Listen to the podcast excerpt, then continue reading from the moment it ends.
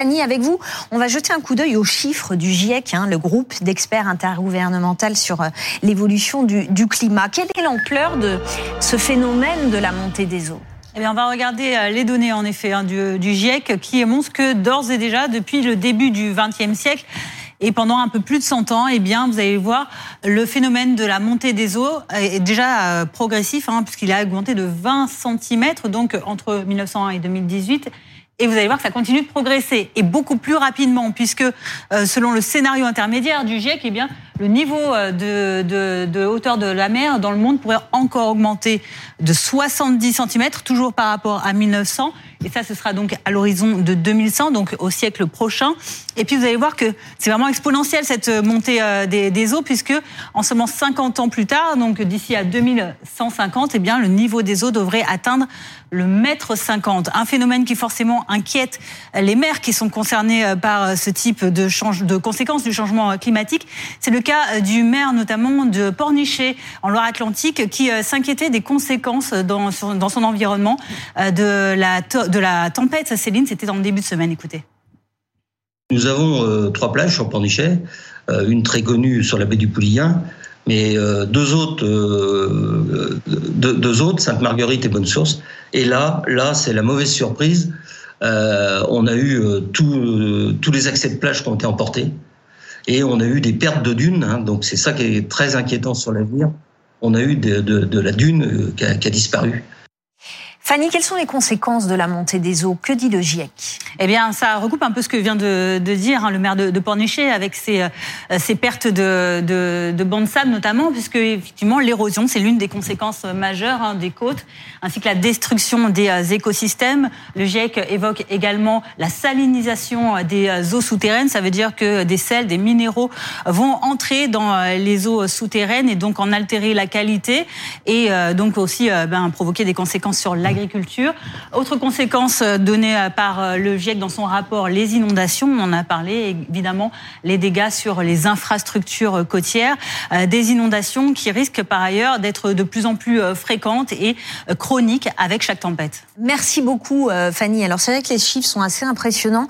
D'ailleurs, les événements extrêmes liés à la montée du niveau des eaux qui, en 1900, se produisaient une fois par siècle, une fois tous les 100 ans, eh bien, en 2050, il pourrait être 20 à 30 fois plus fréquent, nous dit euh, le GIEC. Dimitri, quelles sont les, les zones en France qui sont les plus exposées à ce risque de montée des eaux? En fait, c'est tout le pourtour euh, à la fois méditerranéen et l'ensemble de la côte, hein, des villes comme Marseille, euh, Nice, Bordeaux, La Rochelle, Le Havre, Dunkerque tout ce pourtour en fait est directement concerné. Il faut bien aussi voir que là on parle de 20 cm euh, par exemple en France, hein. Mhm. ça semble peu. En réalité, euh, d'ici 2030, on devra avoir une inondation toutes les deux semaines dans les villes côtières. Donc ça veut dire que les gens là ils se disent bon bah tiens, euh, il y a une inondation, dans deux semaines je vais avoir une autre inondation, etc., etc. Alors Dimitri, on voit très bien effectivement les zones concernées là sur sur cette carte qu'on va revoir, mais ça concerne combien de communes et combien d'habitants? Est-ce qu'on peut estimer ça? Oui, tout à fait. En on a, comment dire, les communes qui sont vraiment exposées sont aux alentours de 850 et euh, le nombre de personnes, c'est environ 1,4 million d'habitants. Euh, ça fait, représente environ 850 000 personnes, donc c'est un nombre important. Si maintenant on ajoute en plus tous les risques de débordement de cours d'eau, on est plutôt aux alentours de 14 millions et ça fait environ 9 millions de personnes en termes d'emploi qui sont concernées. Donc on voit que ça a vraiment un impact majeur. Donc, comme euh, effectivement Fanny l'a très bien dit, les actions que l'on a aujourd'hui ont un impact sur les inondations alors, euh, ça, enfin, dans ça, il y a une certaine inertie, hein, mais ça signifie qu'évidemment, plus on émet de CO2, plus les inondations vont s'accroître. Alors, je voudrais qu'on regarde un, article du Figaro que j'ai repéré cette semaine qui est titré Les dernières vacances de Fabrice euh, Lucchini avant l'engloutissement de l'île de Ré sous les eaux. Alors, regardez ce qu'il dit. Il dit qu'il a revendu sa maison secondaire euh, parce que il n'y aura plus La Rochelle dans une quinzaine d'années, dit-il. Moi, j'ai revendu ma baraque parce que le mec m'a dit que dans 12 ans, euh, il y aura plus d'île de Ré. J'ai senti qu'il fallait s'arracher. Dans... c'est bon, je, je cite, hein, je cite, c'est de Lucchini. Dans 12, 15 ans, il n'y aura plus d'île de Ré plus de Noirmoutier, il n'y aura plus rien. Bon, est-ce que c'est vrai, Dimitri? Est-ce que Noirmoutier, La Rochelle, l'île de Ré, ça va disparaître sous les eaux? Alors c'est un, c'est exagéré parce qu'on n'est pas encore dans la version atlantide de l'île, enfin de, de Noirmoutier ou l'île de Ré. Euh, toutefois, c'est ce que je disais précédemment, c'est-à-dire que vous avez une habitation à Noirmoutier. Alors Noirmoutier, c'est particulier parce que le nord de Noirmoutier est comme très fortement exposés, le sud un peu moins, mais l'île de Ré, c'est les mêmes mêmes choses. Et on, malgré tout, les personnes vont être de plus en plus confrontées à des inondations. Donc ça signifie quand même réparer, nettoyer, etc. toutes les deux semaines je suis pas sûr qu'en termes de mode de vie, ça soit le plus fun euh, qu'on ait quoi. Donc, mmh. euh, ça sera peut-être pas complètement couvert, tant mieux et ça prendra un certain temps.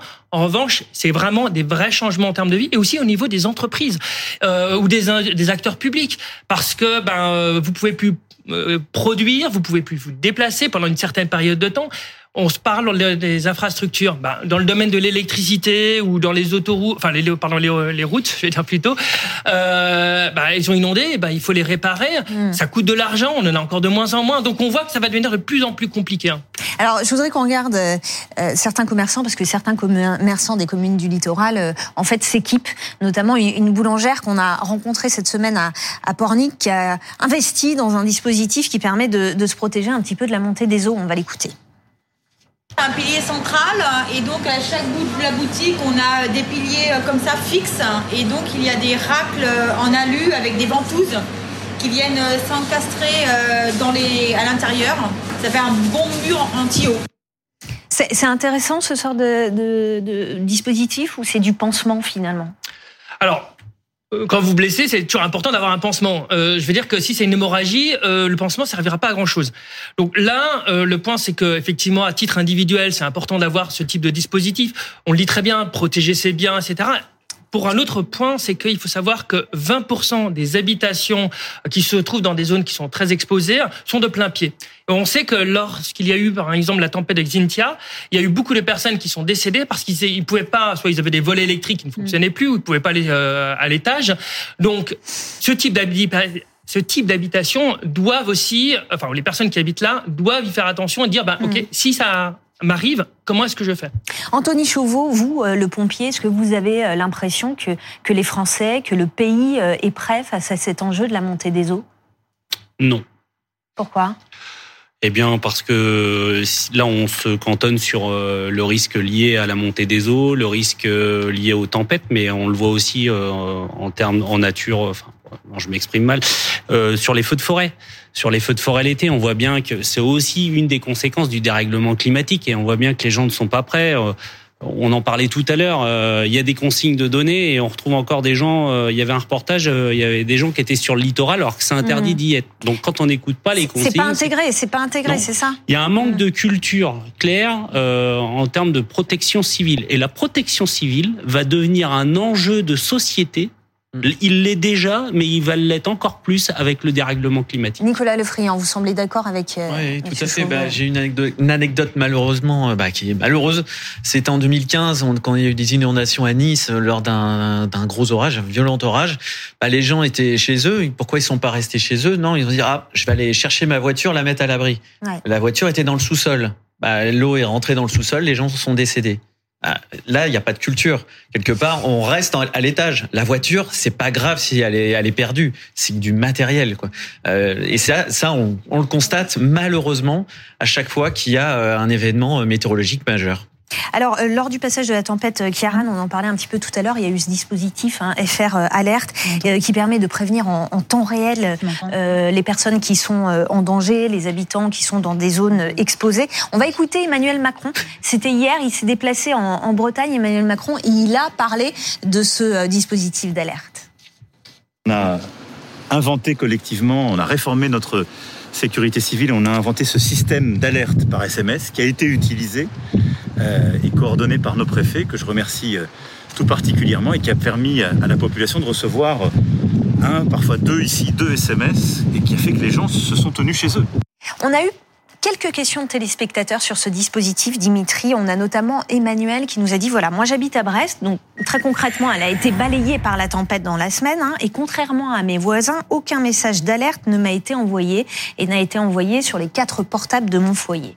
Est-ce que c'est normal? Vous lui répondez quoi? Alors en fait, euh, bon, tout d'abord, ça a été lancé euh, cette année, je crois que c'est mai, et ça ne fonctionne aujourd'hui que sur les euh, sur les portables qui ont la 4G ou la 5G. Et ça va être étendu ensuite à la 2G et à la 3G. C'est une technologie qui s'appelle Set Broadcast. Et, et donc effectivement, je pense qu'on là, il y a ça ne marche que sur un certain nombre d'équipements. Je suppose que peut-être cette dame n'avait pas d'équipement 4G ou 5G. Hein. Bon, ça, ça les impacts mmh. positifs. Au moins, elle ne rachète pas sans cesse des téléphones portables. Mais de toutes les manières, je pense qu'à partir de l'année prochaine, c'est quelque chose qui sera résolu hein, et euh, qui, euh, de plus, a un vrai intérêt, c'est que ça permet directement de toucher les personnes qui sont, euh, qui sont concernées.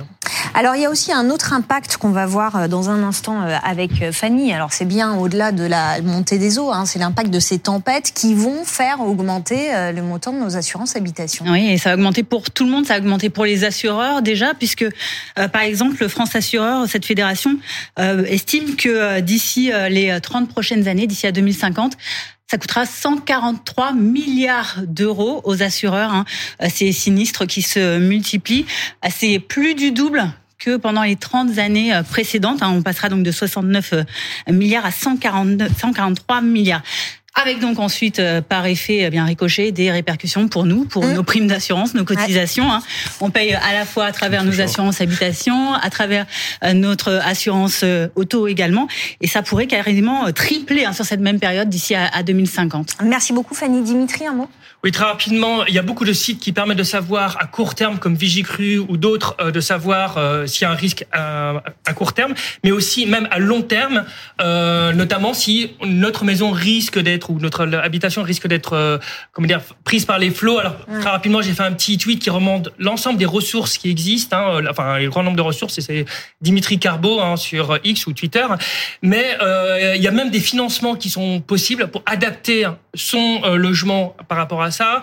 Il y a aussi des bons gestes euh, à faire, des petites vidéos qui aident. Et ça, c'est mais alors, dites-nous, excusez-moi, mais dites-nous, voilà, si euh, euh, les, les, les bons gestes à faire en quelques mots. Alors il y en a plusieurs hein, qui ont déjà été dit, mais euh, un évidemment éviter de prendre des risques, mais même il y a un certain nombre de choses qui peuvent être anticipées, comme mettre euh, nos, nos, biens précieux plutôt euh, à l'étage, d'avoir un kit de survie hein, de 72 heures à disposition pour euh, comment dire avoir suffisamment chaud pour manger, etc., etc., ce qui permet de se préparer en, dans ce cas-là. Et idéalement, il faut aussi qu'il y ait des exercices qui soient faits de temps en temps dans les villes qui sont les plus concernées. Hein. Merci beaucoup. Merci à tous pour ce point euh, très complet. On reviendra dans un instant sur cette tempête Domingos qui, qui arrive sur la France. 11 départements donc en alerte ce samedi. On attend des vents violents, de la pluie, notamment en soirée sur la façade atlantique. Nous serons sur le terrain avec nos envoyés spéciaux.